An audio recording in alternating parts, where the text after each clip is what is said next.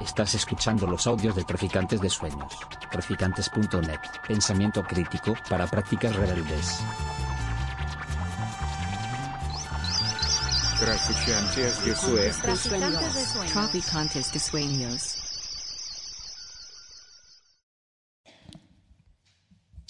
Bueno, arratsaldeon, eh, buenas tardes. Eskerrik asko etortzeagatik, gracias por venir. Mm, y en particular también agradecer a Traficantes de Sueños que nos hayan cedido el local y a vosotros que habéis venido. Que hoy, sí, todo el mundo tiene muchas cosas que hacer, un día como una tarde así, ¿no? Puedes ir a, en fin, a atracar un banco, por ejemplo, a un avistamiento de ovnis. Eh, nosotros hoy vamos a presentar este libro de, de Rancière. Nuestro proyecto, voy a contarlo un poco, es eh, la editorial Katakrak. Es un proyecto de empresa política de, de Iruña, de Pamplona. Somos una, una estructura que, bueno, digamos que va para las dos décadas, que tiene, bueno, que se piensa, digamos, como un, un mecanismo de fuga del, del trabajo alienante, así por decirlo un poco de manera pretenciosa, que tiene muchas servidumbres también, ¿no? Pero bueno, digamos que tiene esa, esas particularidades y que ha tratado de hacer política más allá del gueto, ¿no? Entonces, bueno, pues hemos puesto en marcha, además de las líneas de negocio para, para permitirnos eh, vivir a quienes participamos ahí, pues un montón de iniciativas de todo tipo en estas... en estas dos décadas, ¿no? Desde Hack Labs a, a medios de comunicación, a, a colectivos, etcétera. El proyecto tiene ciertas similitudes también con, con este en el que estamos aquí hoy. Hay una cantina, un, una librería, un centro de estudios, etcétera. Y también una editorial eh, que va para ocho años y con la que hemos publicado, pues casi nos estamos acercando a centenar de títulos, fundamentalmente de ensayo en castellano y en euskera, en, con, digamos, pues en la línea o en el área crítica del pensamiento, con las temáticas que os podéis imaginar, de feminismos, de, de la ciudad, de la policía y la guerra, el colonialismo, la devastación del territorio, etcétera. Y una en concreto, eh, de las importantes, que es el racismo, que es el racismo. Entonces ahí tenemos eh, media docena de títulos, diría, prácticamente, eh, no sé si me voy a acordar de memoria, pues clase y diversidad, que tienen, digamos, la aborda desde, una, desde la filosofía política, el paria racializado, eh, vamos a decir que desde un punto de vista de la economía, sociología también, eh, qué hacer ahora con el racismo blanco, una mirada así antropológica, el Mediterráneo negro, desde el punto de vista de la, de la geopolítica, Eh, los jacobinos negros, historia, etcétera. Entonces, eh, nos parecía, o bueno, nos interesó este texto porque, porque mmm, tiene una serie de, de particularidades el momento y el propio texto que, que enseguida nos llamaron mucho la atención. O sea, que nos parecieron muy, así como las otras eran, si se quiere, pues, eh, ¿cómo decirlo? Bueno, pues... Eh, abordajes del racismo, de, a veces un poco desde la ideología, ¿no? En este caso concreto hay una, hay una mirada muy política. Es verdad que él es un filósofo que continuamente lo cruza con su pensamiento, pero nos parecía que daba, que daba pistas sobre por qué están pasando algunas cosas, en concreto en el, en el Estado español, ¿no? En España, Euskal Herria, en Cataluña, etcétera. ¿Qué son, qué son esas... esas eh, Bueno, este es un texto, para quien no lo sepáis, eh, que es una recopilación de artículos que él escribe durante, durante treinta años, sorprendentemente coherente, ¿no? Una buena labor de edición. ¿Y qué, qué nos parecía que tenía, que te, que tenía de especial, ¿no? ¿Por qué, por qué tratarlo eh, aquí? Bueno, por un lado, por el, por el, digamos que por los... Evidentemente por, por su pensamiento, pero porque nos parecía que la, su mirada francesa, ¿no? Vamos a decir, de la, a partir de la realidad francesa, aunque no solo, eh, tiene algunas concomitancias ahora aquí muy, muy evidentes. Por una parte, un aumento de la inmigración.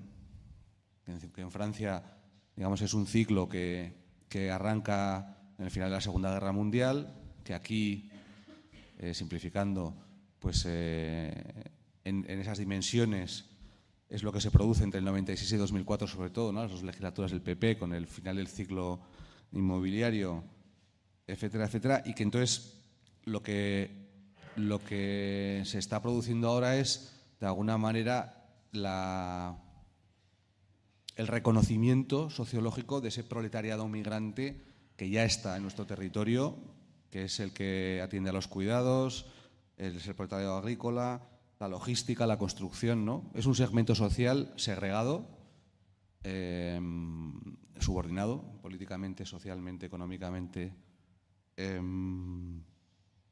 y, que, y que es reconocible por sus dimensiones. Entonces ahí cualitativamente hay un, hay un salto que, que en cierto sentido permite, aunque luego evidentemente cada realidad es diferente, ¿no? Pero permite trazar analogías que hasta hace una serie de años, ¿no?, eran bastante forzadas. Ahora digo porque ahora parece que se está iniciando un segundo ciclo de, de inmigración fuerte, ¿no? Es lo que se dice, que tienen que entrar nuevamente pues, eh, en torno a mediados cinco o seis millones de inmigrantes, ¿no? Eso por un lado. Eh, en ese sentido, la circunstancia que dirían los clásicos está madura. Por otro lado, además, hay una, hay una articulación de, la, de, las, digamos, de los marcos racistas fuerte ya. O sea, que antes, bueno, pues eran cosas marginales y, y vamos a decir que, que muy ideológicas, muy de un espectro muy minoritario en la extrema derecha, y ahora lo que vemos es que todas esas élites, bueno, lo que en Francia es un fenómeno que es que parte de las élites intelectuales del sesenta y ocho hacen todo ese viraje ideológico y de alguna manera construyen el andamiaje, ¿no? Es el resentimiento para, para en los chivos expiatorios de las minorías, de los migrantes, ¿no? Articular la política. Pues aquí, en cierto sentido, también podemos decir que se está viendo, ¿no? Está, pues todo esto que vemos de toda la, la derecha esta de, de los medios de comunicación, la extrema derecha, el Frente Obrero también, como una expresión política minoritaria, pero bueno, ¿no? Entonces ya empieza a ser, muy re, empieza a ser una realidad, vamos a decir, política, eh, unos, unos discursos y, y unas formas y unas eh, expresiones eh, racistas con, complejas y con, con distintas familias, además, etcétera. Y luego, eh, además, hay una... que eso era lo específico, ¿no? Digamos, más allá del libro...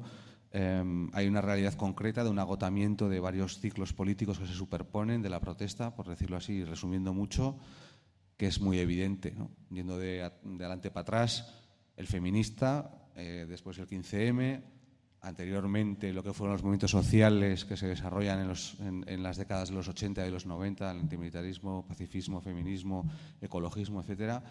Y si se quiere, ya incluso biológicamente, ¿no?, la desaparición de la, esa generación que protagoniza la lucha contra la, contra la dictadura, etcétera. Entonces todo eso, bueno, digamos que alumbra un, un escenario de un vacío, ¿no?, de, simplificando mucho, y habría mucha discusión ahí supongo, pero de, de necesidad de hacer reformulaciones ideológicas y, y políticas o, o de situación propicia para eso, ¿no?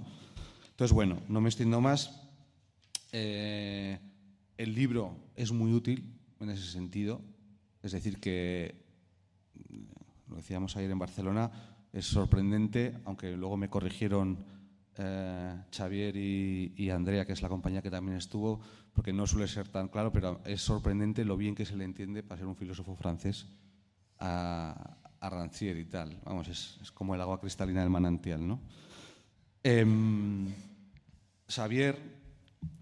Xavier, Xavier Bassas es, es el prologuista, él es profesor en la Universidad de Barcelona, ha traducido, pues diría que la, la mayoría de la obra de Rancière al catalán y al, y al castellano, entre otros El espectador emancipado, en fin, los, vamos a decir, los más importantes, los textos más referenciales. Eh, es traductor también y, y ensayista, ha escrito algunos textos, ha escrito un... El litigio de las palabras con Rancière en concreto y, y una monografía también sobre Rancière, ensayar la igualdad. Y bueno, es, me parece que despertinente porque porque tiene lateralmente algo que ver también miembro del Instituto del Tiempo Suspendido, como dice él, y con él vamos a desmenuzar un poco el libro eh, y después, pues quienes queráis participar o durante, pues vamos eh, haciendo una, una discusión. La primera pregunta sería, ¿cuál es el punto de partida de, de Rancière para, para escribir este texto, ¿no? ¿Por qué Ingloriosos? ¿Por qué treinta escenas? ¿Cuál es el, digamos, la, digamos, el meollo de, de la cuestión? Bueno, primero de todo, muchas gracias a todas y, y a ti, Aitor, eh, por, por la oportunidad, ¿no?, de aquí de compartir eh, lo que a mí me ha sugerido el libro. Eh, vale decir de entrada que, como, como anunciaba Aitor, yo soy traductor en el sentido literal y, y figurado de Rancière, eh, o sea, he traducido literalmente, soy el traductor pagado por ello y, y también que he traducido a Rancière a mis problemas, a mis investigaciones, a mis inquietudes, a mis conflictos. Entonces aquí cada uno también pues cogerá lo que quiera de, del libro o de lo que vayamos diciendo y hará su propia aventura, ¿no?, como, como el mismo Rancière dice, ¿no? Entonces esta es mi posición enunciativa, no soy politólogo ni sociólogo, simplemente traductor en ese doble sentido figurado y literal. Y marcada mi posición enunciativa, pues con lo que decía Aitor, eh, Los treinta ingloriosos, eh, yo creo que es un título muy acertado. Es, no sé, interpela mucho y tiene que ver evidentemente con el sintagma Los treinta gloriosos, que es la época entre el cuarenta y seis y el setenta y seis más o menos en Francia, que después de la Segunda Guerra Mundial pues se produce un crecimiento económico constante, por decirlo así, ¿no? Que tampoco es que fueran gloriosos, ¿no?, como él mismo a veces eh, ha señalado, eh, porque eh, habían conflictos, habían guerras, ¿eh? La guerra de Algeria, todos los problemas que había, no eran gloriosos precisamente, pero sí que la economía manda, ¿eh? Sí que hubo un crecimiento evidentemente después de la Segunda Guerra Mundial exponencial y constante, y, y por eso se llaman Los treinta gloriosos. Él coge esta, esta, este sintagma y le dice, pues desde mil novecientos noventa y uno hasta el dos mil veintiuno, que son los textos que recoge aquí, son treinta años, pero son los treinta ingloriosos, ¿no? Son los treinta ingloriosos porque eh, lo que se ha producido eh, es... Eh, una falsa promesa no se ha cumplido, por decirlo así. Y tal y como empieza el libro, pues eh, lo explica, ¿no? Eh, eh, ya sabéis que en el noventa y uno eh, Francis Fukuyama, ¿no?, este pensador nacido en Estados Unidos pero de origen japonés, que sumamente inteligente, ¿no?, eh, que consiguió, ¿no?, llegando sus padres eh, precisamente en un proceso de migración, eh, consigue eh, en la primera generación ya pues, ser profesor de las grandes universidades, una inteligencia como, bueno, increíble. Eh, en mil novecientos noventa y uno, Francis Fukuyama escribe eh, El fin de la historia y el último hombre, eh, que es un libro que, eh, en el que precisamente se dice que se ha llegado al fin de cierta historia. Con las democracias eh, liberales se ha, llevado, se ha llegado al fin de esa historia pensada como lucha ideológica. Y las democracias liberales, ahora ya treinta años después, ya sabemos que no, pero eh, traerían eh, ese cumplimiento mmm, de las necesidades, deseos antropológicos, sociológicos y políticos, eh, una vez caído ya el muro y la lucha comunismo-capitalismo, el liberalismo ha triunfado y además... Las democracias liberales permiten pues, eh, ciertas cosas que están antropológicamente en las personas humanas y que nos van a traer cierta, cierta paz, ¿eh?, cierta estabilidad y cierta paz, ¿no? Por ejemplo, dice que, bueno, que sí, que las democracias liberales permiten el libre desarrollo eh, de los individuos y, por tanto, su deseo de reconocimiento antropológicamente innato, biológicamente sustancial, pues se puede ver muy bien correspondido en las eh, democracias liberales, porque cada uno es reconocido como tal, como individuo, y el mercado lo que hace es precisamente aupar y, y, y ayudar al desarrollo de las propias competencias y, por tanto, al reconocimiento de cada uno. Es decir, una cuestión psicológica o antropológica funciona. Eh, entonces, dice, bueno, pues eh, eso añadido a eh, la mayor libertad individual, eh, Pro, pro, bueno, pro, provocará cierta extensión de las democracias liberales a nivel mundial. Que vemos que, bueno, los intentos de Estados Unidos de, no dejar extender, sino de imponer a veces cierto tipo de democracia, han llevado ya desde el noventa y uno a lo que han llevado, y, y esa paz eh, que nos eh, auguraba eh, Francis Fukuyama, mm, es cierto que sí, es cierto que sí que en algunas cosas tenía razón, pero, eh, pero no han traído eh, esa promesa de estabilidad y de paz eh, que se proponía, ¿no? O sea, hay muchas dificultades en la democracia, muchos eh, obstáculos y, y problemas y conflictos que no, no atendió ahí, ¿no? Es cierto que sí, que hay un fin de la utopía comunista, ¿no? Pero eso, bueno, ha dejado cierto imaginario abierto, antes bien que, que clausurado, ¿no? Tiene algo de profecía, ¿no?, también en su caso, ¿no? Las democracias liberales serán, ¿no?, mundialmente reconocidas y, y nos llevará a un, a un equilibrio de intereses, ¿no?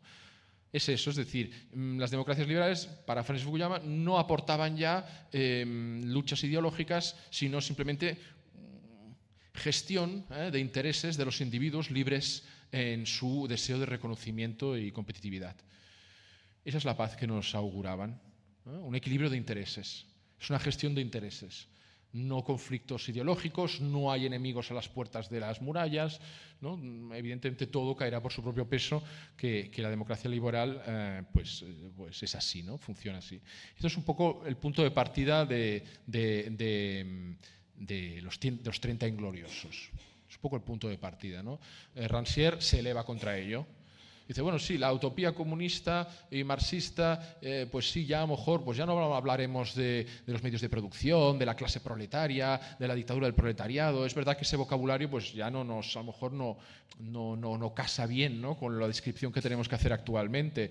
Eh, pero bueno, hay otras maneras también, ¿no?, de, de, de pensar lo común, ¿no? Y, y, y ahí, como si dijéramos, en los noventa hay reacciones muy claras a, frente a esa fin de la utopía marxista, fin del vocabulario eh, marxista para interpretar la sociedad y los conflictos. Eh, eh, hay otro, se elevan varios, uno es Rancière, eh, reinterpretando, eh, como lo veremos en eh, mil novecientos noventa y cinco, saca el desacuerdo, en su libro básico, ¿no?, donde está el pensamiento, si alguien quiere romperse los sesos con el pensamiento duro, difícil de Rancière, pues sí, sí, el desacuerdo es, es el libro, como si dijéramos, como más, uh, más denso en ese sentido, y donde, tiene un, donde explica claramente eh, su, su filosofía, ¿no?, que surge como reacción a cierto tipo de marxismo, ¿no? Pero también está, por ejemplo, Derrida y otros, ¿no? Derrida, que escribe el espectro de Marx, diciendo, bueno, sí, hay un espectro que recorre Europa, es el espectro del marxismo eh, y es el espectro de Marx, ¿no? Y entonces ahí intenta hablar sobre lo fantasmático de la mercancía, dándole la vuelta, es decir, todavía más no ha muerto. Y recordemos, a partir de los dos mil, los tres o cuatro coloquios que hacen Sisek y compañía sobre el comunismo.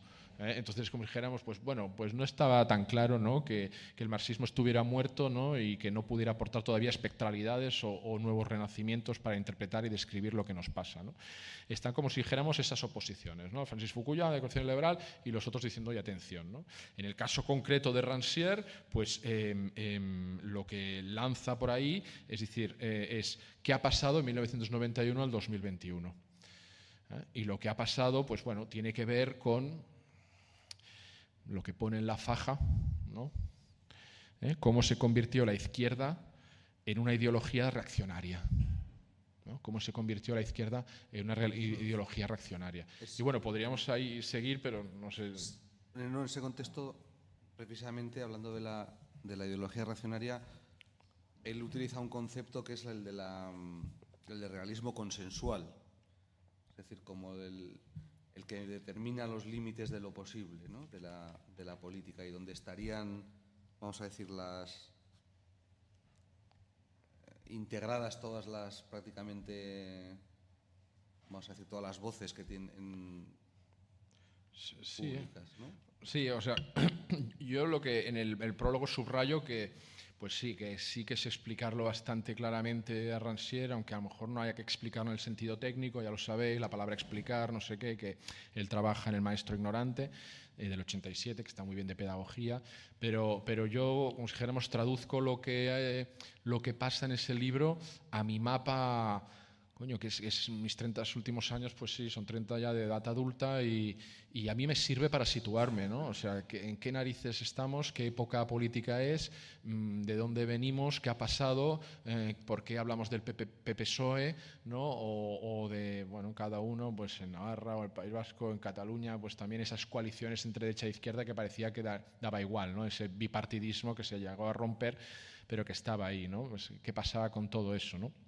A mí me sirve para eso. Dentro de, ese, de, lo que, de lo que el libro propone, yo subrayo como tres eh, ejes que me interesan, ¿no? El realismo consensual, que es esto que tú decías, Aitor, ahora, eh, como si dijéramos los malentendidos con la palabra democracia, eh, que se pudo ver evidentemente desde el quince eme, y, y luego eh, las temporalidades de los movimientos, eh, de los movimientos sociales, ¿no? Son los tres ejes que a mí me interesan. Hay otros. Eh, él también habla de la cuestión de... del racismo bastante, el racismo alto, el racismo bajo, el racismo limpio, el racismo sucio, el racismo distinguido, el racismo vulgar.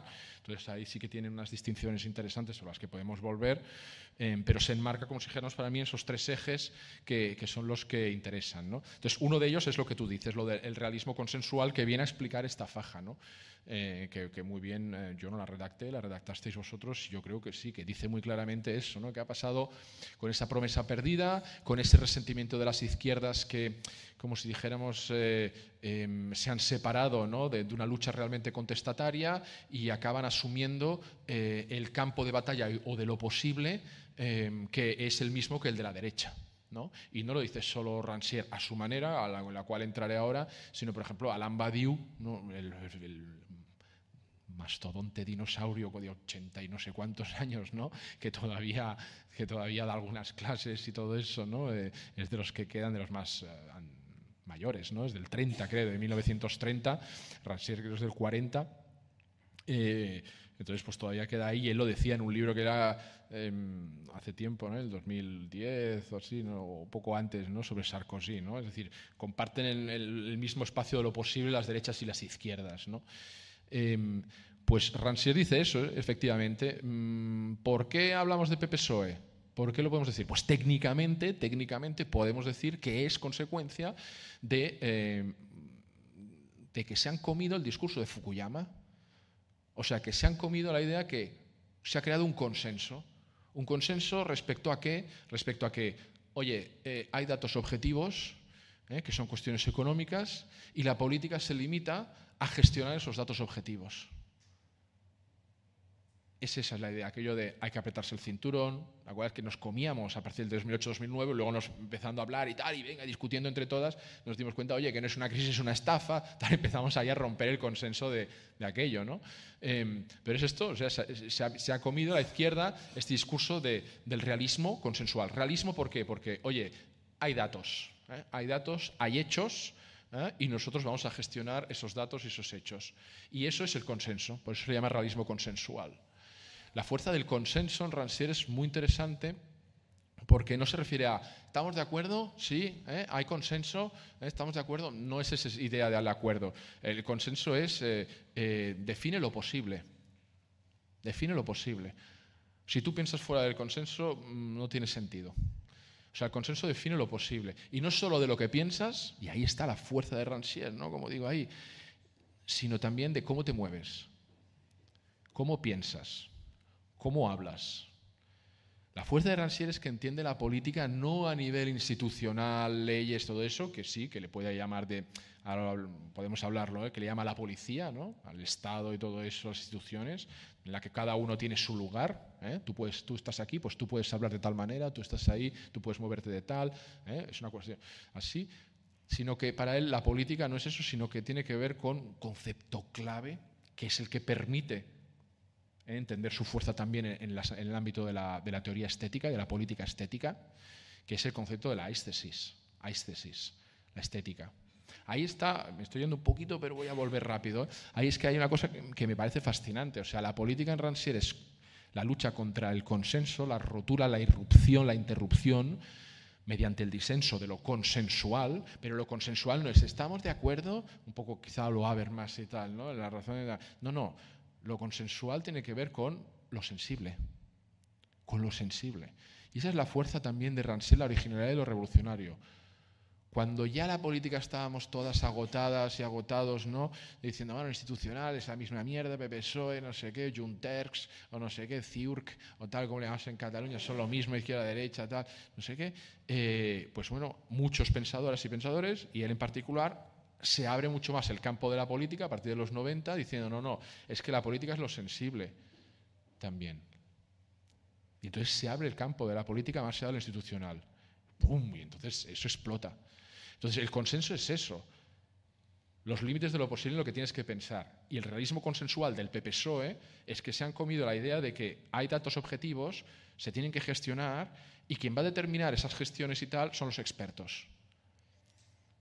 Son los expertos. ¿eh? El, el, el, el típico del Banco eh, Europeo, el ministro de tal, no sé qué. O sea, el realismo consensual, algo que no subrayamos suficiente ayer, yo creo, es que datos objetivos, indistinción por tanto de la política izquierda-derecha, que se han comido ese consenso de lo que es posible en decir, hablar, vivir, pensar, sentir, porque eh, son datos objetivos, la política es gestionarlo eso. Y, eh, y lo, los que van a determinar la, la política que es gestión son expertos. Claro, ahí hay tantas cosas que no le gustan a Rancière, que sean los expertos lo que determinen lo común, cosas que nos afectan a todos y todos. Eso es una jerarquización y una desigualdad que va en contra de la igualdad radical de Rancière. Entonces, ¿cómo se responde a esto, no? ¿Cómo se convirtió la izquierda en una ideología reaccionaria vestida de progresismo? Pues así, así, es decir, porque se han comido el realismo consensual, porque es la autoridad de los expertos, porque se han comido eh, que la política es una cuestión de gestión de datos económicos y objetivos, no acepta lo disensual, por eso, por eso se han convertido en realismo consensual, ¿no? En, no sé. En esta, o sea, frente a esta política, digamos, del, del realismo consensual, ¿cuál es la, la propuesta de Rancière? O sea, ¿desde dónde se hace esa otra política? ¿Desde, desde el centro, con una hoja de ruta, con una organización? ¿O cómo? O sea, ese realismo, o sea, sí. ¿Qué hacemos, no? Frente a ese realismo consensual, ¿no? ¿Qué hacemos frente a ese realismo consensual? Ese realismo consensual está actualmente descrito por Rancière como uh, capitalismo absoluto. Que yo no sé, aquí hay gente que conozco, bueno, que he conocido, que son más expertos y politólogos, pues el capitalismo absoluto yo no lo había oído como sintagma, ¿no?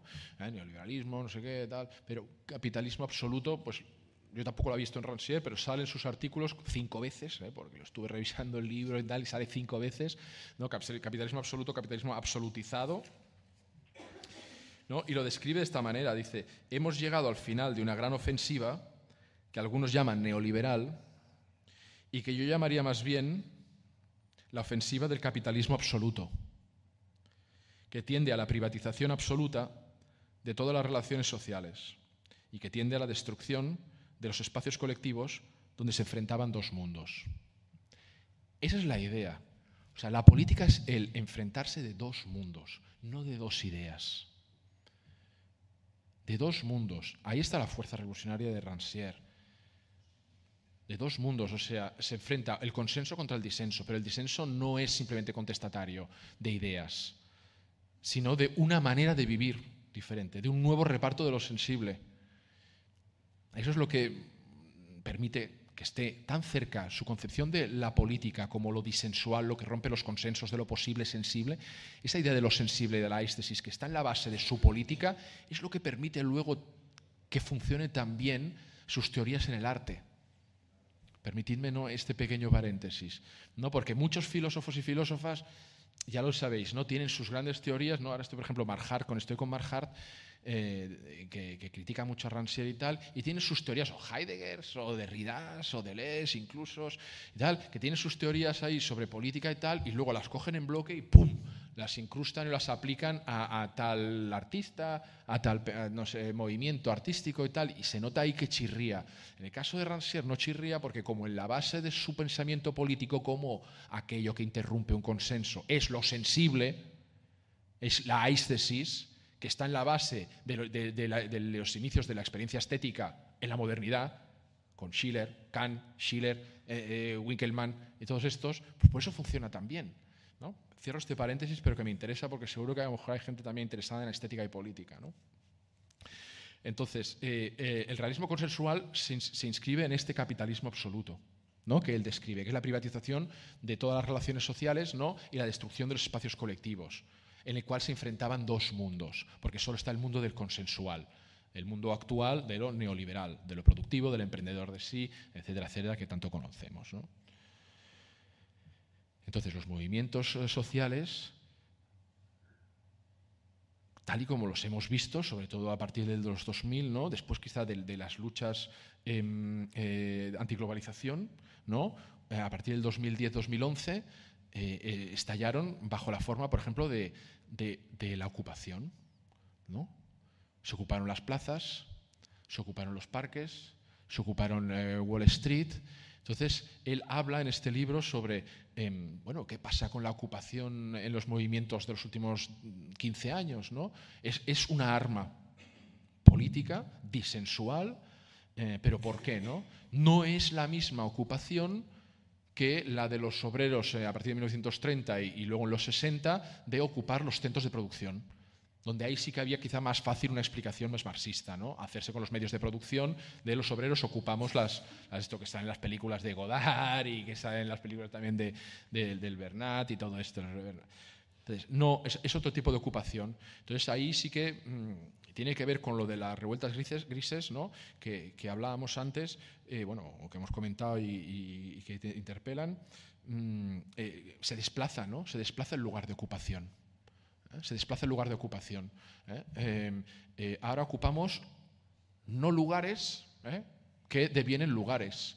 ¿eh? Una plaza que es un lugar de, bueno, de estar un rato pero luego irse, ¿eh? un parque igual, o um, hasta llegar a las rotondas de los chalecos, eh, ¿no? le, le rond-point, ¿eh? hasta llegar a, a los chalecos amarillos, ¿no? ¿Eh? que tiene otras cosas, pero también tiene la idea de la ocupación. ¿Qué pasa en esas ocupaciones? ¿Qué intentamos en el quince eme? ¿Qué se intentaban eh, ¿no? en, en, en, en Turquía, en, en, en, en, en, en todos los lados? ¿no? En la nuit debout, ¿no? la, noche, la noche de pie, ¿no? de, la noche en vela, ¿no? de los franceses más tarde y tal, ¿no? Pues, eh, ¿qué se intentaba? Pues crear otro mundo, establecer nuevas relaciones.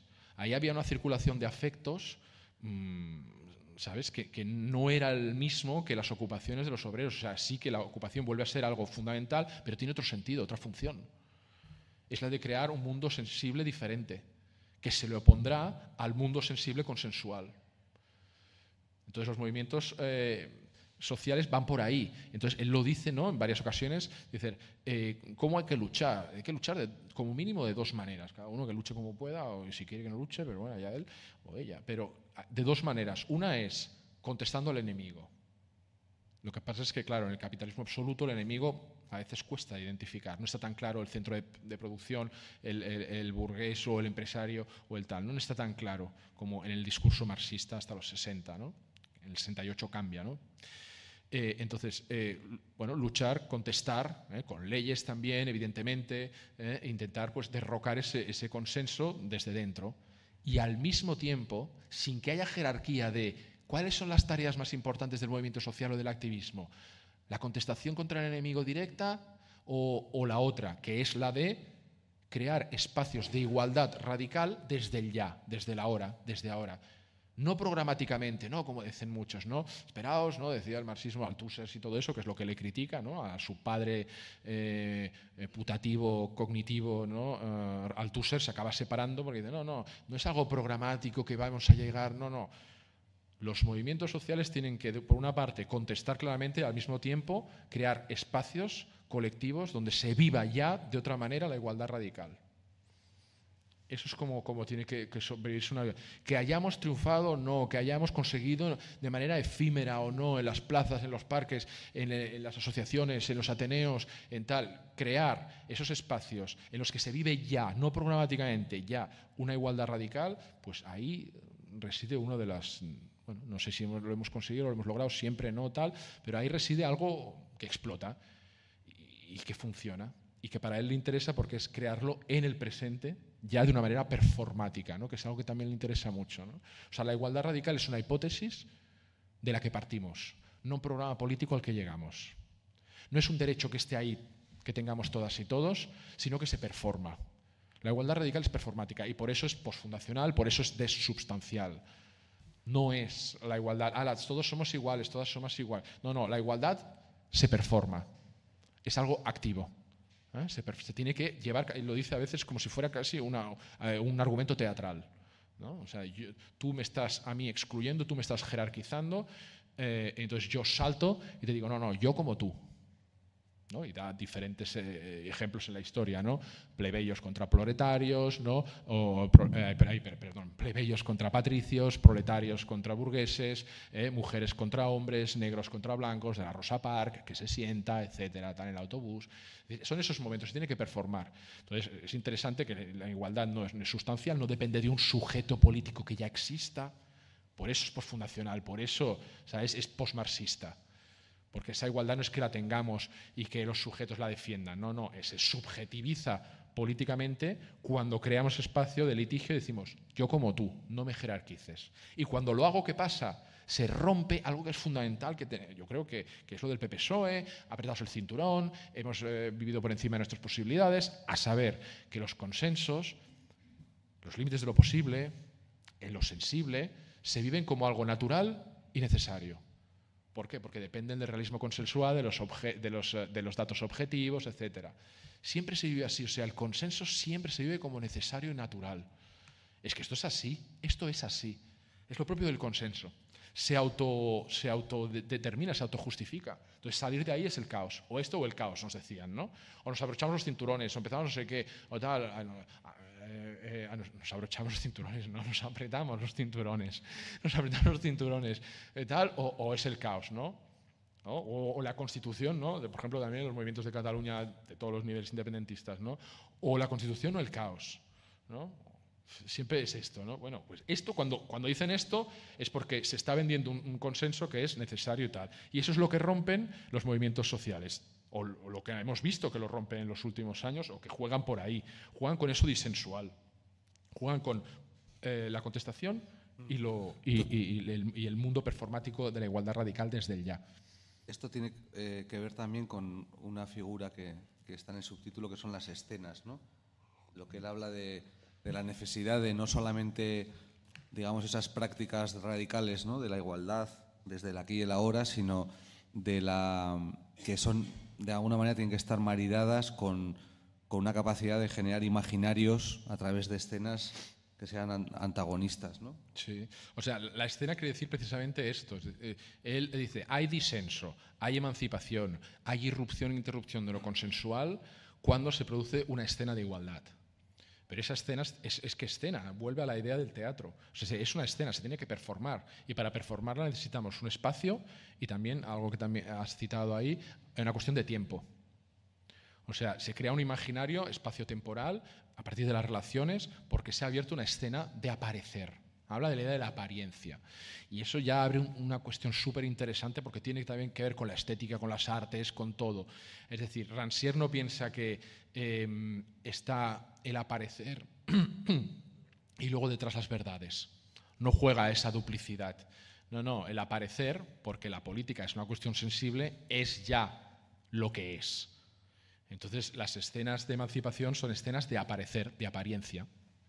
Y en ese sentido, son escenas en las que se vive el espacio y el tiempo de otra manera. y, y hay un momento que lo dice, ¿no?, que es una cosa que subrayo, ¿no? O sea, ¿qué pasa con esos movimientos si, y, y, y, y, y que son efímeros, ¿no?, en, en muchos casos, ¿no? Lo hemos vivido aquí nosotras, ¿no? eh, pues que tienen otra temporalidad, ¿sabes? Tienen otra temporalidad. Esas escenas se abren eh, de latencias que venían, que no se veían, pero que estaban ahí, de movimientos que estaban antiglobalización, antimilitaristas, antinuclearistas, ecológicos, lo que sean, estaban ahí, aparecen. Tampoco se sabe muy bien por qué, ¿no? En ese momento en el que se produce el, el, el salto a lo político, realmente político, no se sabe bien por qué, ¿no? ¿Por qué cuajó del todo la cuestión de la indignación y las plazas, el quince eme ahí y no dos años antes? ¿Y por qué se apagó a partir del dos mil quince? Bueno, pues quizá por lo del Podemos, llegaba al, al, al, al Parlamento Europeo y tal, más o menos ese relato, más o menos lo tenemos ahí, pero el momento en el que surge la escena eh, es algo que se puede ver sus efectos, se puede describir, pero es muy difícil saber las causas, porque hay latencias. Hay latencias que vienen de ahí, aparecen en esa escena, tienen una temporalidad otra, tienen una temporalidad otra que no es la de las elecciones, evidentemente, y él habla de una cosa que me encanta, que es el desarrollo inmanente de los movimientos. Es decir, cuando estemos agobiados ahí, ¿sabes?, en lo típico, ¿no?, en las asambleas, joder, pero que es que es que las elecciones, yo que sé, de tal vienen ya, o es que vamos a elegir al rector no sé qué, o es que el, tal... A esas luchas de tiempos, esos son fundamentales, ¿no? Pensar que el movimiento y la escena de aparición, la escena de emancipación, la escena interruptiva del disensual, tiene un desarrollo inmanente. ¿Sabes? No son meras burbujas, pero tiene un desarrollo inmanente y una cierta autonomía temporal. Entonces, claro que luchas contra la otra, pero no, no sometas una a la otra porque tiene su propio desarrollo que crea latencias, viene de latencias y, se desa y desarrolla latencias. No ha desaparecido la burbuja efervescente de, del quince eme, de los movimientos, esto no, no ha desaparecido, está ahí en latencias y se vuelve a recuperar mediante redes que se han creado, mediante experiencias que hemos tenido, mediante relatos, nuevos relatos que hemos hecho y mediante imaginarios que se han creado. Entonces, es esa la idea de la apariencia, ¿no? El, el, bueno, yendo un poco a... Acabando un par de preguntas o, o... Que sí, bueno, si alguien quiere también, yo que sé, ya de esto también, ¿eh? Que si no pego aquí demasiado rollo y no sé si se está recibiendo, estáis ahí como muy calladas y tal y no sé... Pues una, una última pregunta o, o un comentario. El... Ahora, como he dicho antes en la introducción, estamos empezando a ver cosas de, incluso en el ámbito, digamos, de la... que sería...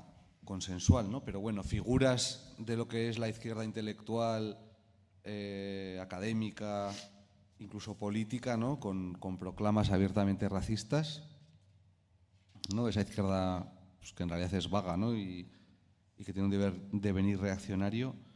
Y, y ahí Rancière habla de la igualdad radical, ¿no? Que tú has mencionado antes. O sea, como un punto de partida ideológico fuerte frente a toda la, digamos, el andamiaje que se va a construir, digamos, las políticas racistas, meritocráticas y tal, ¿no? Ese es, ese, ¿cuál es esa...? Bueno, ya los, los y las que habéis leído pues un poco Rancière ya sabéis que es fundamental, o sea, la igualdad radical en él es posmetafísica también, es posfundacional, eh, es desustancializadora. ¿Por qué? Porque es lo que decía antes, y ahora lo retomaremos quizá con la cuestión del, del racismo y otros movimientos, ¿no? Pero es que no es la igualdad de la sociedad civil en el sentido del uno más uno más uno más uno, es decir, yo soy yo porque tú eres tú y yo y tú no nos diferenciamos más que porque tú eres tú y yo soy yo, y tu voto vale tanto el, como el mío porque en principio naturalmente, eh, eh, económicamente, eh, históricamente no nos diferenciamos. Eso es lo propio de la sociedad civil, ¿no? Del principio, el concepto de lo civil, ¿no? Que decía el Marzoa, no sé si lo conocéis, era un profesor ahí de antología y política de la Universidad de Barcelona, ¿no? Es, es eso, ¿no? El concepto de lo civil es eso. No es ese tipo de, de igualdad, del uno más uno. Tampoco es la de, oye, eh, ¿sabes? A los sanitarios esto, porque y les corresponde esto, es lo que es la igualdad, o sea, no es ni la aritmética ni la geométrica, ¿eh? La proporcional, ¿no? A cada uno le corresponde su tal en función de lo que aporta a la sociedad o en función del criterio que se aplique, ¿no? Es una igualdad radical, es una igualdad radical que es una hipótesis, ¿no? Y entonces eh, eh, se performa, tiene que ver evidentemente con... con algo que ahí abre la pedagogía, no sé si hay algunas profesoras, profesores aquí, pero habla con, tiene libros del ochenta y siete, ¿no? Del maestro ignorante, ¿no? Eh, es fundamental, ¿no? Y que dice la igualdad de las inteligencias, ¿no? No hay dos humanidades, y esto es siempre lo, o sea, es siempre lo mismo en Rancière, yo lo que les lo explico y ahí, ¿no? A la que tienes eh, cinco o seis claves, eh, puedes leer lo que es más fácil, y bueno, que fácil tampoco, hay algunas que no, pero son profundas, pero, pero hasta lo más mm, farragoso, ¿no? Eh, tienes cinco o seis claves, ¿no? Es de, no hay dos humanidades. La igualdad radical es que no hay dos humanidades. O sea, no podemos decir, ¿no? De entrada, ni hay dos tipos de, de, de inteligencias.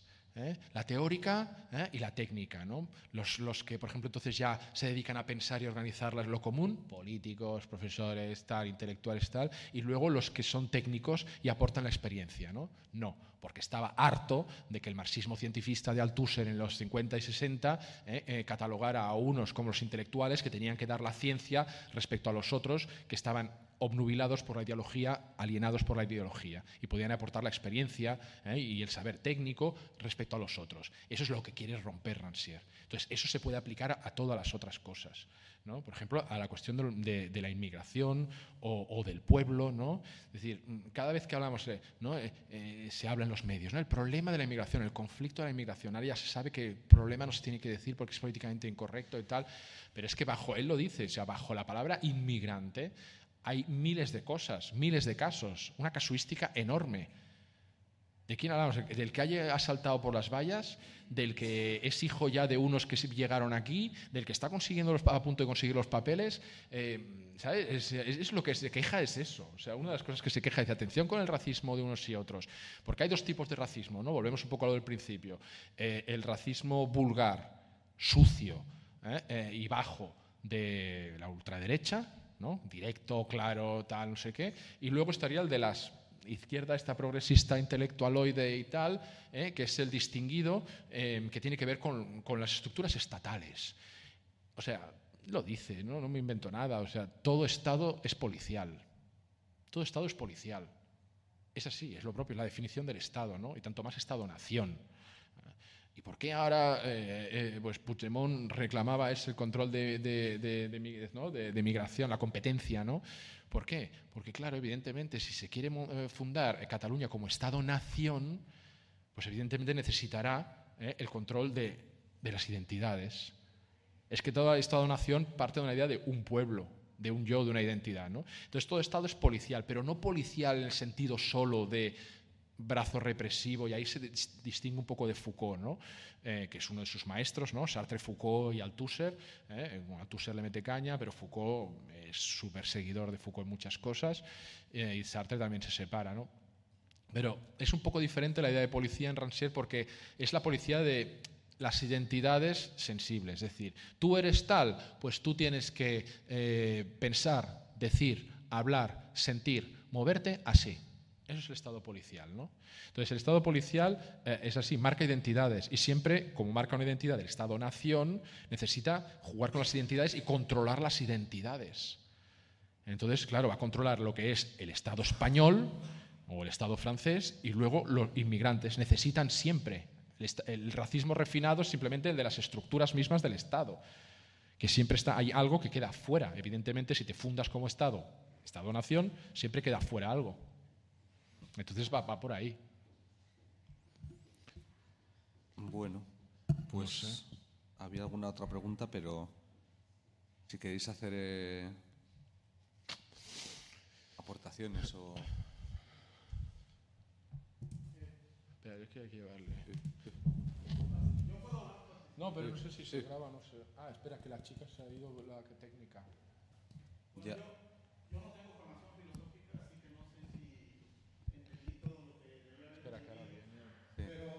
Espera, espera, que, que, te, que, te, que hay una pregunta aquí.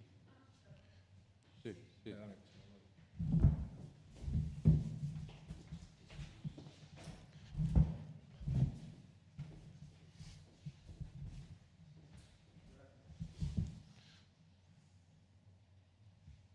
Ahora. Sí. Gracias. Eh, decía que... No sé si entendí todo lo que debía haber entendido, como lo debía haber entendido, pero después de, de, de, de todo este contexto que nos dan respecto del libro y de respecto de la obra de Rancière, a mí me parece que Rancière se mueve dentro de un sistema ya establecido, es decir, se mueve dentro del Estado-nación, dentro del reconocimiento del Estado, dentro del reconocimiento de un sistema de partidos. Por, por lo que veo, es decir, el consenso realista es dentro de este sistema, reconociendo siempre al Estado y reconociendo a determinados partidos, e incluso el disenso pareciera que también está ubicado dentro del Estado, dentro de las reglas del Estado y dentro de, del sistema partidista.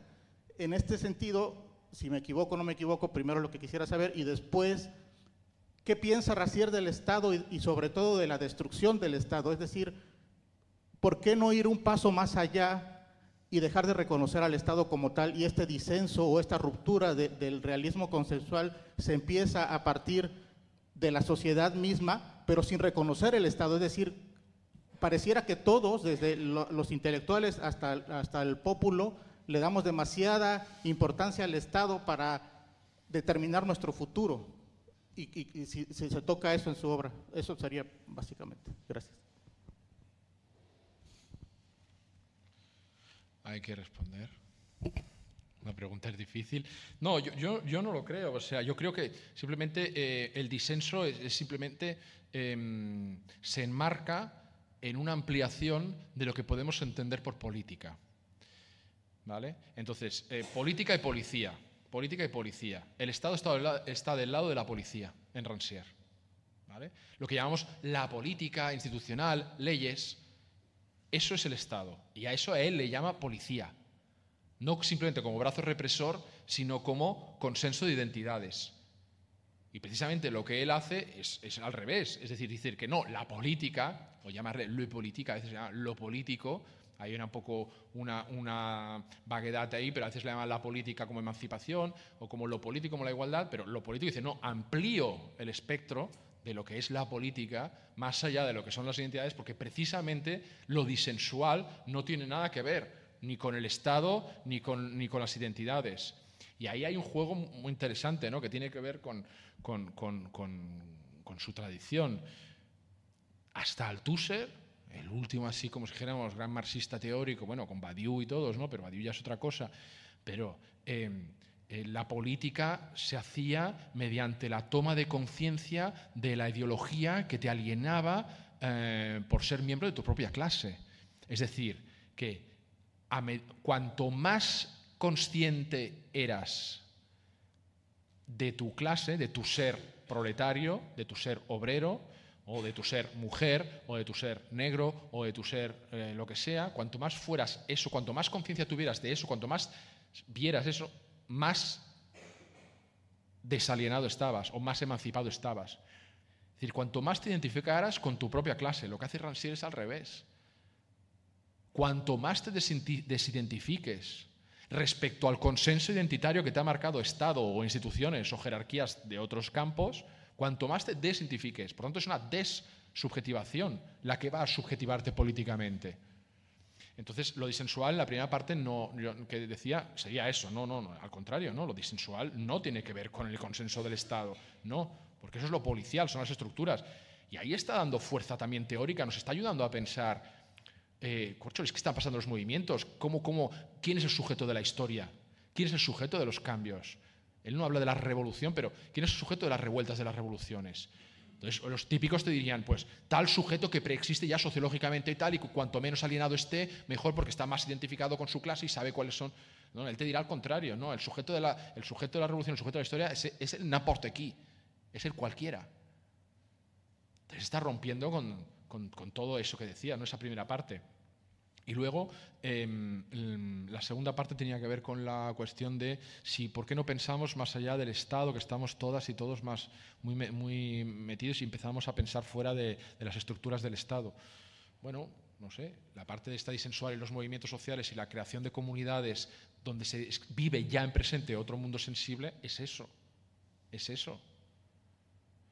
La dificultad todavía no resuelta, porque lo sabemos por experiencia, ¿no?, eh, es cómo darle continuidad a esas comunidades, porque rápidamente dis disensuales se, ¿cómo se le llama?, cristalizan, se cristalizan se, y se vuelven consensuales. Bueno, es que lo tenemos clarísimo, ¿no? No sabemos, ¿no?, del quince eme hasta Podemos, o sea, lo que ha pasado, se consensuó, se, se cristalizó, muy bestia, muy bestia, esa fuerza se perdió. Entonces, yo creo que en el momento en el que estamos, y que señala pues el libro, ¿no?, y tal, es ese, es decir, cómo esas, esos movimientos, esas ocupaciones, esos mundos sensibles que se ven de otra manera, cómo se ha alargado la política y ahí tenemos mucha fuerza y tal, pero cómo pueden llegar a desarrollarse ¿eh? sin cristalizarse ¿eh? demasiado rápidamente en nuevos consensos. Pero lo disensual está fuera, está fuera de lo, de lo estatal. Sí, tiene que estarlo. Sí, yo, yo por eso lo preguntaba, por esta última parte que dices, porque... O sea, lo que pasó aquí en, eh, con, con Podemos, si hacemos una revisión de otros países, ha pasado con, con otras izquierdas progresistas que tratan, que tratan de hacer cambios, Pero en el momento en el que juegan el mismo papel del Estado y empiezan a, a ocupar posiciones reconocidas por el sistema electoral y por el Estado, es cuando se, se pervierte todo. Entonces ya no se convierte en una lucha de ideologías, en una lucha de, de, de programas, se convierte en una lucha de puestos y en una lucha de poder. Y yo creo que eso ha sido, lo que, ahí iba mi pregunta, ¿por qué seguimos pensando? Bueno, no lo sé, ¿no? Pero no, es que a mí no, no lo sabemos, o sea, no, no lo sabemos. Pero sí que es cierto que tampoco, tampoco diría, guau, qué desastre, ¿no? Porque han cambiado cosas. O sea, y no solo pues Podemos, pues Barcelona en Comú y todo, y de las mareas y todo, y los movimientos de las plazas que no acabaron en partido, los que no entramos en los partidos, tal, también han cambiado cosas. Hay latencias. O sea, hay latencias, han cambiado vocabulario, maneras de tal, en el Parlamento pues se hablaban de otras maneras, o sea, el lenguaje de la política había cambiado también, las prácticas. Entonces, eso, eso, es, eso es fundamental. Entonces, ahí es un punto, es decir, el, el hablar de otra manera, el pensar de otra manera, no es lo propio de los intelectuales. Es igual un reparto de lo sensible que el vestirse, hablar, sentir o tal. O sea, no hace esa distinción entre los teóricos, Rancière, porque no hay dos humanidades, porque, ¿sabes?, hay una igualdad radical, porque no están los que piensan teóricamente y los que hacen eh, cuestiones técnicas, manuales, por ahí va, no sé. Sobre, hablando de esto precisamente. Espera, que hay otra ahí. No, no, no, no.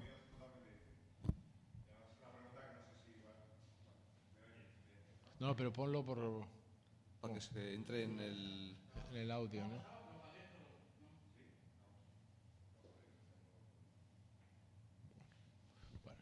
¿Ahora? Sí. Sí. Eh, yo no conocía a Rancière y me, me ha gustado mucho la, la presentación y me parece un tipo que me leeré en su momento, pero sí que conocía a Mark Fisher, que seguro que le conocéis, y me, han pare, me ha parecido que hay gran cantidad de, de paralelismos, ¿no? El realismo capitalista y, el, y el, el consenso radical este que comentas, ¿no? Y era por si podías comentar o conoces, eh, si tuvieron relación, si uno se intervino en el otro, o, o si hubo algún... Es que, que, es que casi me estaba... Según estabas contando, estaba releyendo, ¿no?, el realismo capitalista de Mark Fisher. Sí, ahí se abre, ahí se abre otro mundo, pero tienen, claro, muchas cosas que hacer en la medida en que los dos entran dentro de lo que, bueno, ahora en ciertos grupos de investigación estamos pensando como eh, pensamiento político posfundacional. Entonces, los dos sí que tienen que ver con eh, tipos de subjetividades políticas, eh, tipos de descripciones del realismo, tipos de consensos que no tienen que ver ya con un vocabulario fundacionalista, sino que se abren a otros, uh, otros ámbitos, ¿no? Pero ahí es un campo muy largo. Bueno, pero no, se, no es que se conocen y no, haya, no ha habido conflicto entre los dos, ni ha habido debates ni entre ellos. No. Pero sí que están dentro del, como si dijéramos, ese intento de, de salir de subjetividades históricas predeterminadas, preexistentes. Sobre todo de romper el Fukuyama este famoso, ¿no? Sí. Lo del fin de la historia. Que, que el pobre es un poco sparring, porque te, hay cosas que... Es que fue una frase un poco dura también. Sí, para... claro, ¿no? Y el libro y tal, pero bueno, hay cosas que, bueno, es que... Pues que sí, que, que más o menos cogidas de cierta manera, pues sí que es cierto que el capitalismo ha captado algo, y no te digo las redes sociales, ha captado algo de nuestro deseo de reconocimiento. Quien, quien esté libre de pecado que tira la primera piedra. Es que la, eh, ha captado, o sea, es verdad que la democracia liberal llevada ya a la tecnodemocracia y al tecnoliberalismo, pues ha captado algunas cosas de los deseos muy bestias nuestras. Eso tenemos que aceptarlo. Eso tenemos que aceptarlo. Eh, no sé. Eh, hay una... Bueno, yo, si se ha animado bien, en, en estos últimos años... Sobre las modalidades de la protesta, precisamente, eh, está habiendo, ¿no?, algunas... He hablado de los chalecos amarillos, pero aquí hemos tenido otras, digamos, otras, sí. otras experiencias que son, digamos, bastante anómalas, ¿no?, o bastante perturbadoras o difíciles de, de decodificar y de, y de ensamblar para la... para el movimiento, ¿no?, para la gente que está en la política radical, por así decirlo, eh, que podría ser un ejemplo, aquí no sé cómo fue, pero bueno, en el norte, con, con los confinamientos, en la pandemia, pues tuvo, tuvo, en fin, fue una cosa muy confusa y, y, y, y que tenía muchas aristas, pero lo cierto es que hubo una dinámica de movilizaciones contra los confinamientos, cruzada con las vacunas, con, con muchos, digamos, líneas de discursos diferentes eh, y donde claramente pues no, no tenían, es decir, las tradiciones, digamos, de la protesta pues no encontraron su lugar, no, no fueron capaces de, de interpretarlas y de, y de colocarse ahí en unos malestares muy bestias, ¿no? Unas, En, en la guerra de Ucrania pasa un poco lo mismo, o sea que ha sido, quizás ahora con lo de Palestina es distinto, ¿no? Porque de alguna manera es, vamos a decir, los alineamientos son más, más nítidos o más, o más cómodos y, y va un poco a lo que decías de quién es el sujeto político o, o, o cuál sería la forma en que esas revueltas grises, ¿no? Que se pueden entender también como en realidad las viejas formas de la reacción a través de las aso asociaciones de comerciantes y las patrullas ciudadanas o, o los payesus, ¿no? O, o, que siempre han existido, me refiero, ¿no? O, o al contrario, como nuevas formas, digamos, de este tiempo, ¿no? Movilizaciones grises en las cuales la decantación, ¿no? Son procesos muy, digamos, muy, creo que se dice estocásticos, o sea, que no están predeterminados, ¿no? Y la decantación no, es, no está clara. No está clara, ¿no? El sentido político está en disputa. ¿Cómo sería? No, ¿qué es lo que faltaría ahí? Yo, o sea, yo como con Rancière, o sea, hay que ser como siempre muy, muy precavido, ¿no? No sabes porque pues, estallan después cosas que se articulan políticamente. ¿Por qué? Porque lo que se produce es una tensión entre un problema local, un problema singular, un topos, que le llama él, ¿no? Un topos en el sentido de un lugar muy claro, que deviene al mismo tiempo universal. Es decir, un, en nombre propio yo contesto tal agravio, tal desigualdad, tal problema, pero al mismo tiempo lo hago en nombre propio y en nombre anónimo. Ese, esa, esa, ese es el juego de la articulación subjetiva de la política en Rancière. O sea, si, si una mujer o una persona tal, no sé qué, los sin parte que llama, no tal persona, se siente agraviada porque se siente fuera del consenso, eh, en desigualdad, un colectivo, pero lo hace solo desde la propia identidad, desde el topo singular de nosotros aquí, nosotras aquí, entonces eso no es político. Será político cuando se performativice esa idea de igualdad radical entre todas y todos, desde el aquí, desde el topos, desde lo singular, desde el litigio, desde el agravio concreto, pero al mismo tiempo también en nombre anónimo. Esa, que no es una universalidad tampoco en el sentido ilustrada, ¿eh? O sea, no es una universalidad ilustrada, es una, universal, una, es una, es una tensión, ¿no? Y él lo llama, es decir, el, el nombre del sujeto político es un in-between. Eso no sé por qué lo dice en inglés, está en ese libro de la, Los bordes de la política del noventa y ocho, que es una recopilación de textos, ¿no? Es el in-between. Es decir, between, o sea, entre el topos singular y lo universal.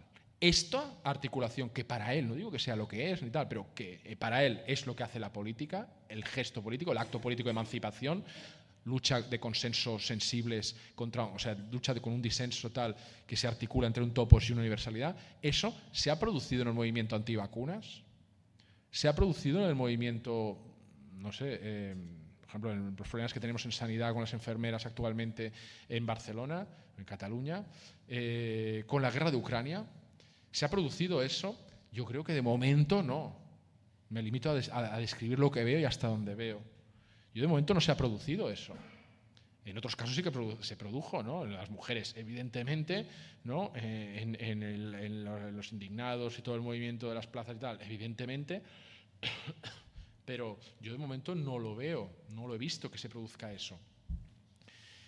Esa contestación que pasa de ser lo singular a contestación sistémica. ¿Sabes? No estamos aquí porque, eh, ¿sabes? La, eh, lo de los chalecos amarillos, ¿no? Sí que hubo momentos en los que parecía que había una contestación sistémica de, de la clase dirigente que impone impuestos a, a, a las clases trabajadoras.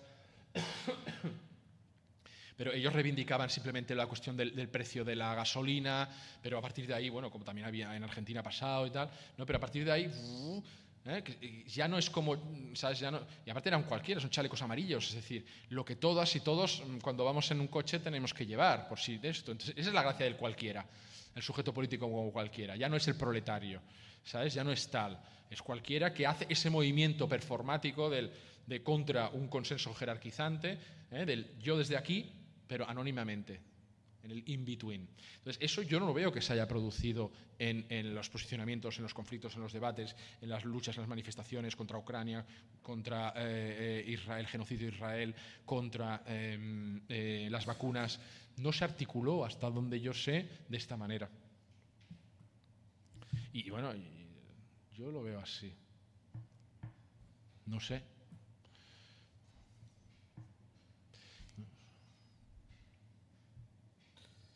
Y, lo, lo, y luego lo que decías lo de las revueltas grises, que alude pues, ¿no? a, a los artículos del Salto de Manuel, pues, eh, pues bueno, ahí hay todo un debate, ¿no? Que yo sí que le pediré también explicaciones, ¿no? y, y preguntas sobre algunas cosas que se me escapan, ¿no? Pero una cosa es que, como si dijéramos, el sujeto de tal revuelta eh, no pueda identificarse eh, y otra cosa es que sea cualquiera. No es lo mismo. ¿Sabes? No, no, quizá no es lo mismo, pero ahí abrimos todo un melón. No sé si alguien quiere decir algo más o... Qué silencio, ¿no? Mm. ¿Os ha gustado, no? O sea, es, os mueve, se interpela, mmm, suscita preguntas...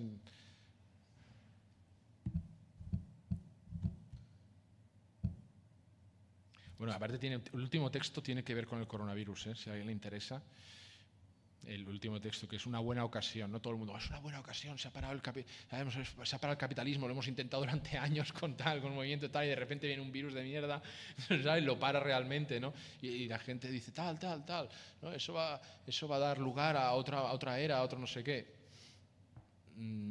Pues no lo sé, él decía, no lo veo tan claro que dé lugar a otro tal, ¿no? Y, y en parte tenía razón, eh, quizá hemos ido a peor, aunque sí que han pasado cosas que han movido, han movido sensiblemente maneras de ver, de sentir, de decir, algo ha movido ahí, algo ha movido, los confinamientos, las vacunas, algo ha movido, pero él dice, bueno, todavía, todavía falta ese sujeto cualquiera que haga, que haga ese... Eso, ¿no? Era una buena ocasión. Y lo que está claro que siempre hace Rancière, y que lo veréis en todos los textos, en estos como en los libros más eh, extensos o las entrevistas que concede, siempre miles de entrevistas, y es muy generoso en ese sentido, es que él parte de un consenso, lo establece, lo describe, esto es lo que se piensa, esto es lo que se dice, por ejemplo, el coronavirus. Una buena ocasión, la pandemia, para parar motores, otro tipo de vida, eh, la maquinaria, tal, tal, no sé qué. Esto es lo que se dice, el consenso.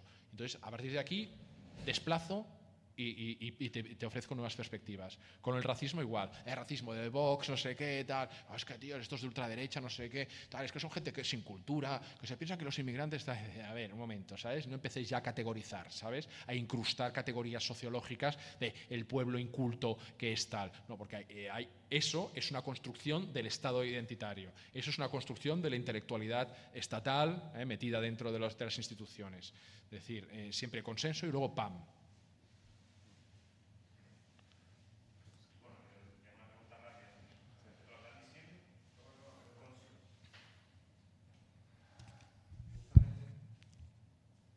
¿Se oye? Sí.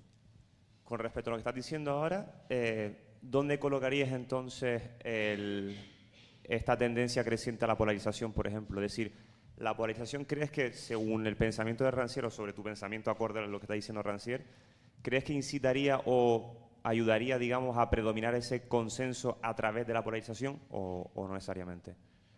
Sí, o sea, bueno, yo no sé, yo ya te digo, no soy politólogo, ¿eh? Eh, si alguien tiene alguna teoría mejor sobre la polarización, pero no, no sales del consenso. O sea, lo polarizado es precisamente es, es que o estás con uno o estás con otros. Claro, porque están los dos bandos.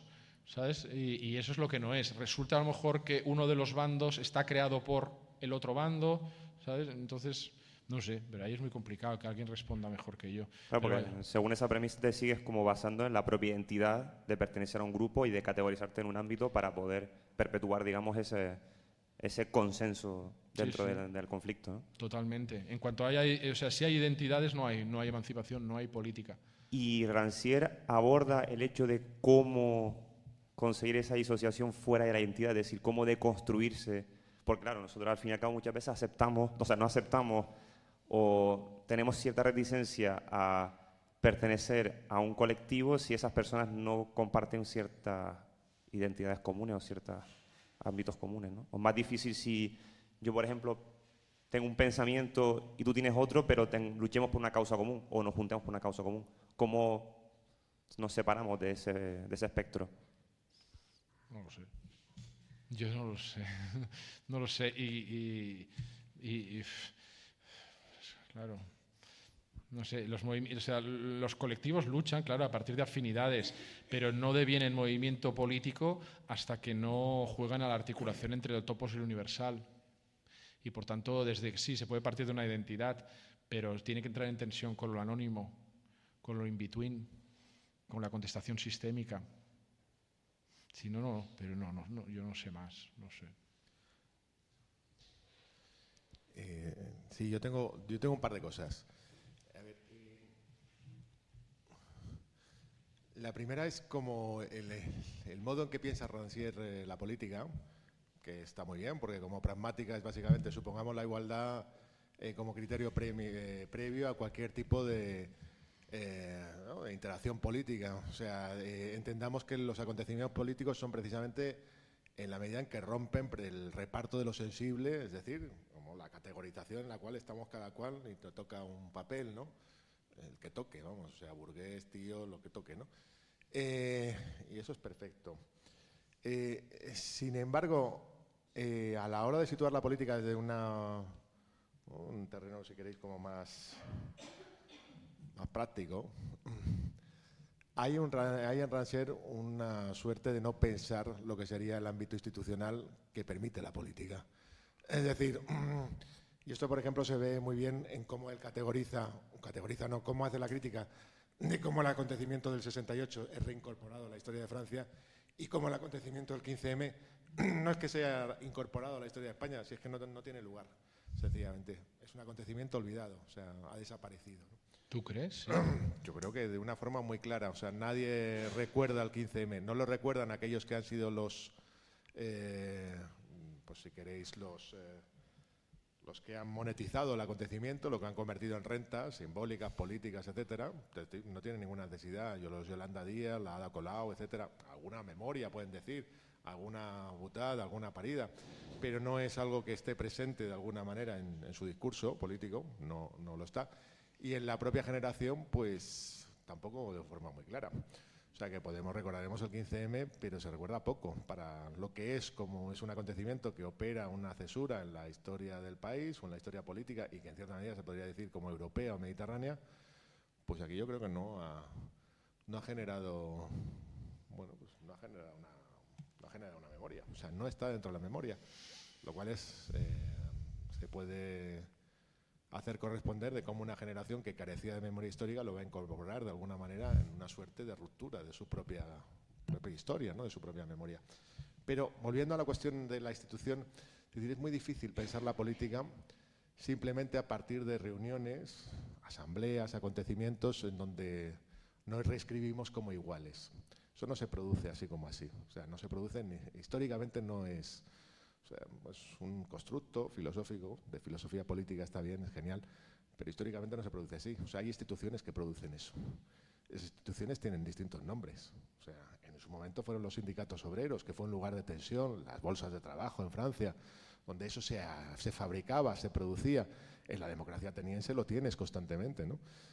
Es decir, las propias instituciones están continuamente, las instituciones de sorteo, produciendo esa igualdad, ¿no? De los ciudadanos en el ámbito... Si queréis más cercano, esas instituciones tienen que producir esos espacios de igualdad, si no, no se producen. Es decir, centros sociales, lugares como este, etcétera. O sea, eso es un elemento fundamental de la política. O sea, aquellos que, que no tienen parte son capaces de construir un poder que perdura.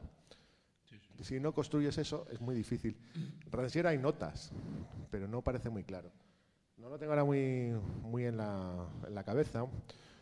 Pero bueno, hay un librito que parece que se llama Nordam, parece que se llamaba así, que discutía a Bourdieu con Rancière, ¿no? Ponía un poco, pues como en Bourdieu, pues básicamente con esa mirada obsesiva donde todo es poder y todo es capital, pues pierdes el lugar de la emergencia de la política. Pero yo creo que situaba también una crítica a Rancière en, en, en términos, creo recordar, que iba un, un poco por esa, por esa línea.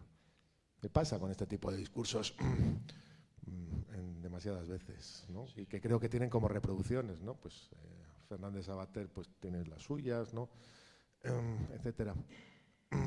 Hay un, un esfuerzo de la construcción política que es también institucional y que tiene que perdurar en el tiempo. O sea, esos procesos de subjetivación política, si son efímeros, no construyen. O sea, ese es el problema del quince eme, es eso. Ha dejado muy pocas instituciones como para que generara una memoria perdurable. Tú dices de redes, espacios latentes, yo digo que eso es pobre. Sí. Y, y aquí devuelve otra vez a la, a la crítica sociológica. Porque la crítica sociológica no es simplemente que tú tengas un lugar en el reparto de lo sensible, sino que tú tienes un lugar en el reparto de lo material.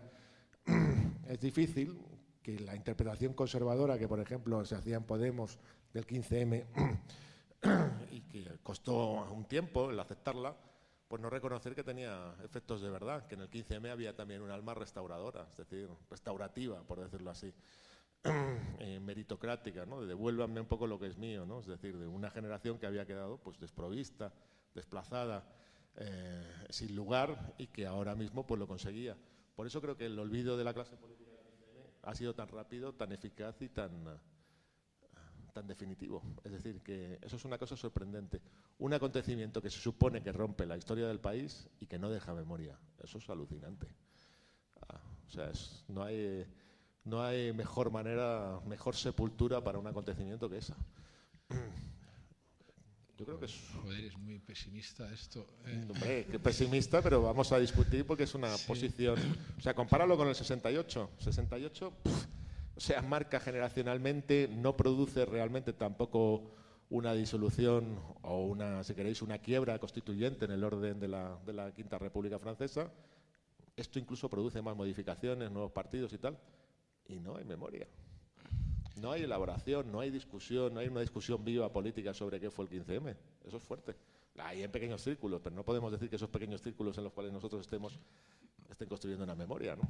No hay una producción ideológica, no la hay desde arriba, en absoluto, por parte de esta generación que es completamente, que ha sido subalternizada claramente, ¿no? La clase política post quince eme. Pues eh, yo no estoy tan de acuerdo eh, eh, con, con lo que dices. Eh, el, el mayo del sesenta y ocho sí que es un punto fundamental, ¿no?, en el pensamiento de Rancière, porque es, eh, es doble, si quieres, eh, tiene una doble importancia, ¿no? Por una parte, porque es lo que le da a ver eh, que se inaugura un nuevo tipo de concepción de la política, esa ampliación, y que tiene que ver con modos de vida, con críticas a las autoridades de los expertos, eh, y que eso Althusser no lo recibe al principio bien y es lo que constituye su separación y su, funda su fundación, la de Rancière, como pensamiento eh, eh, ya... Mm, liberado, ¿no?, de, de, de su profesor, ¿no?, de, de Althusser, ¿no? Entonces, para él es importante como, como la interpretación del sesenta y ocho no fue comprendida por los intelectuales marxistas, Althusser y compañía. Lo que estaba ahí en juego era una crítica a la autoridad, un nuevo tipo de concepción de la política como modo de vida, que luego pues, otros lo interpretan, ¿no?, como el Chapelo y el Boltanski como el inicio, ¿no?, de la vida, de la vida capitalista, ¿no?, en tanto que creatividad, autenticidad, libertad, frente a los valores de seguridad, solidaridad, ¿no?, que eran, son los propios de la crítica obrera, ¿no?, la crítica social, frente a la, esta crítica de los pequeños burgueses estudiantes, eh, que serían pues, la crítica artista, ¿no?, que llaman. Entonces el sesenta y ocho es fundamental para, para toda esta generación, para Rancière tanto más porque le permite alejarse del marxismo más cientifista de, de Althusser, pero también es interesante porque como eh, cayeron en el dos mil dieciocho los cincuenta años, Eh, de, en Francia pues hubo mucho jaleo, ¿no? Los cincuenta años del movimiento del mayo del sesenta y ocho, tal, no sé qué. Para Rancière inauguraba todo ese tipo nuevo, ¿no? Y que claro, que Macron o otros se lo apropiaran de alguna manera, o el Sarkozy dijeran que hay que liquidar el sesenta y ocho y tal, pues sí, era algo que estaba todavía ahí en, en Francia, ¿no? Porque los franceses lo, pues, lo hacen más a la grandeur pues, y puede que sí eh, esté ahí, ¿no? Pero Rancière lo interpreta pues eso, ¿no? Eh, Eh, de otra manera, ¿no?, que no permite la apropiación por parte del Estado francés. Entonces, es doblemente importante el mayo del sesenta y ocho para Rancière. Entonces, ahora, el quince eme, ¿no? Y yo aquí ya hablo, pues no sé cómo hablo, ¿no?, si de él o yo, o lo que yo pienso, ¿eh? Eh, entonces, quizás es pronto para hablar de un olvido del quince eme. Quizás es pronto para hablar de un olvido del quince eme que, no sé, que empezó el dos mil once, pero no sé hasta, hasta dónde lo, lo llevarías tú, es decir... Eh, tenía la continuidad en dos mil doce, dos mil trece, dos mil catorce eh, y luego se juntó eh, híbridamente con otros movimientos que hubo, ¿no? En Cataluña hubo un, uno muy fuerte con sus diferentes ramificaciones del proceso soberan, soberanista, ¿no? Entonces eh, se juntó con otras cosas. En Cataluña se vivió de una manera, en Madrid se vivió de otra, esa continuidad que yo creo que sí, que me parece que fue hasta el dos mil quince cuando Podemos entró en el Parlamento Europeo, ¿no? Y yo creo que ahí ya, como decíamos antes, ¿no?, se empezó a ver ciertas tal, los círculos tal, sí, ¿no?, y bueno, acabó como, acabó como el rédito que están sacando muchos, ¿no? Pero quizá todavía es pronto, ¿no?, para hablar de un olvido, o sea, es un poco pronto todavía, eh, no creo que, o sea, yo creo que está la, muy, muy latente y patente eh, detrás, o sea, es común. Y ahí hablaría, pues, no sé, para hacerle el juego pues, a Marx y, y a Derrida y tal, yo creo que un espectro recorre todavía a Yolanda Díaz, Sumar y Colau y compañía, que es el espectro del quince eme. Todavía está como algo que, algún acontecimiento que, que marca, mar, yo creo que sí que está, o sea, como vino bajo la forma del espectro. Pensemos entonces el quince eme bajo la forma espectral. No lo demos por finiquitado, no lo demos por olvidado. Eh, yo creo que es interesante lo que dices, porque sí que es cierto que ah, le falta todavía mayor presencia, pero no lo finiquitemos, ¿no? Está todavía bajo la forma, bajo la forma espectral, ¿no? Y luego, entonces a partir de ahí, pues sí, yo creo que pulula, ¿no? ¿Eh? Ronda ese espectro, ¿no? Ronda claramente y... y tiene sus, sus latencias. Entonces, ahora, retomando la cuestión de la institución, hay que ver, entonces, qué, qué entiendes tú por institución. ¿Sabes? Porque, bueno, un lugar como este, eh, instituciones es, es, tiene que ver en Rancière con lo policial.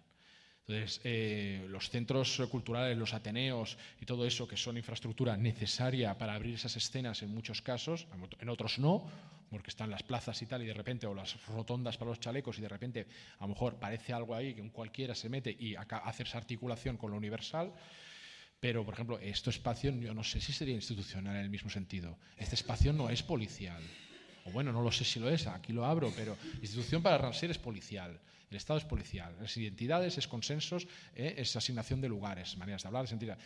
Mm, todas las infraestructuras que más o menos frecuentamos, pues no todas son uh, instituciones en ese sentido. Los ateneos precisamente no lo, no, lo, no lo son, y que estoy de acuerdo con la necesidad de, de una mayor reflexión en el caso de Rancière sobre las infraestructuras que abren las escenas, es, es evidente, sí. Pero bueno, no le quitemos mérito de haber abierto todo lo otro, ¿sabes? Y de haber metido la dialéctica en lo sensible, ¿no? Que eso es también algo fundamental, ha metido la dialéctica en lo sensible, el consenso y el disenso, como maneras de hablar, de vivir, de sentir, de tal, en lo sensible, se ve, la política ahora se ve, no es institucional policial. Pero bueno, sí que le queda desarrollar más eso. Pero te respondería con esta idea. No todas las infraestructuras son instituciones en el sentido policiales. Y esto yo creo que no lo es. O el Katakrak o tal, no lo son, al contrario. No lo sé. Pero bueno, seguimos ahí dándole, ¿eh? Seguimos pensando. No sé en qué punto serían esto que comentas del espectro y, digamos, el, el devenir de la clase política nueva, ¿no? Si es que eso... Es que Yolanda Díaz es eso, ¿no? Sería mucho decir, pero... Porque todo lo que era, digamos, el, el, aquella cosa del límite de mandatos, del sí. Salario ético, de los, las plazas de asignación libre, ¿no? Por méritos de capacidad y currículum... Uh, las listas abiertas, mandar obedeciendo, ¿no? Un poco. Yo creo que eso, no sé, si... O sea, francamente diría que ya es... es bueno, claro, igual es un espectro, pero que diría que no existe, ¿no? No sé, de eso qué opina la gente. No, bajo, bajo esa forma no, pero... Yo creo que esto del quince eme siempre es importante... darle dos vueltas. Sí, sí. Es decir, un espectro, los espectros del quince eme, que es un espectro, es un fantasma, ¿no? Y con los fantasmas que se hacen, aquellos que están familiarizados pueden tomarse un, una copa con él, sentársenos. O sea, yo qué sé, pues eh, un amigo mío pues, tenía una tía abuela que se sentaba a Italia con su, con su hermana que estaba muerta y lo hacía el ritual todos los días y te encontrabas allí y hablaba con ella. O bien es algo que asusta, ¿no? O sea, tiene una presencia realmente, la memoria de los vivos, o sea, tiene algo que perdura. El problema del quince eme es ese, que no se dotó de instituciones para perdurar. Lo que tú ves en el sesenta y ocho es que se produce un proceso de subjetivación bestial donde se producen nuevas formas de vida que perduran. Y algunas son delirantes, otras entran en vía muerta, las luchas armadas en los años sesenta, setenta, en Italia, en, bueno, en, en Francia menos, eh, los cambios subjetivos, la emergencia del movimiento ecologista, los verdes, eh, todas las alternativas en Alemania, etcétera. El problema del quince eme es que no generó nada de eso. Ese es el gran problema del quince eme. O sea, no cambió las formas de vida. Esa es la paradoja del quince eme, está en eso. Ese es el elemento conservador que consiguió realmente arrumbar cualquier dinámica experimental de forma masiva. Muchas pequeñas hubo, ocupaciones, historias, eh, pequeños medios se pusieron en marcha, pero no perduraron.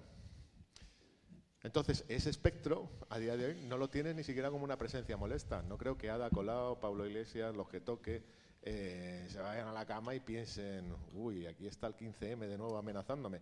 Y deberían tener ese miedo para que realmente esa memoria fuese efectiva. Y entonces eh, lo tratarían de conjurar. ¿Cómo? Pues con acontecimientos celebratorios, el quince eme sería como el gran elemento de democratización de, del país, el gran momento de renovación de la democracia española. Ese es el problema del, del quince eme. Entonces yo creo que hacer como una argumentación, por ejemplo, la de, la de Caballud, ¿no?, como de la emergencia, al momento, etcétera, tal cual, lo que significó la fuerza de los débiles y tal, ayuda poco a comprender el quince eme, porque realmente te quedas en el momento celebratorio, que claramente fue un momento de apertura y fue un momento de donde se abrió el horizonte de lo posible, pero no se consiguió hacer perdurar. Y creo que porque el material subjetivo que estuvo ahí no llegó a, a jugarse del todo, por razones de distinto orden. Pero eso es lo... no, no, sí. no, no, no, no, eh, no va a haber una... O sea, vamos, eso sería como una apuesta, ¿no? Es decir, nos jugamos lo que sea a que dentro de diez años seguimos hablando del quince eme como si fuese una nota al pie de página de la historia del país.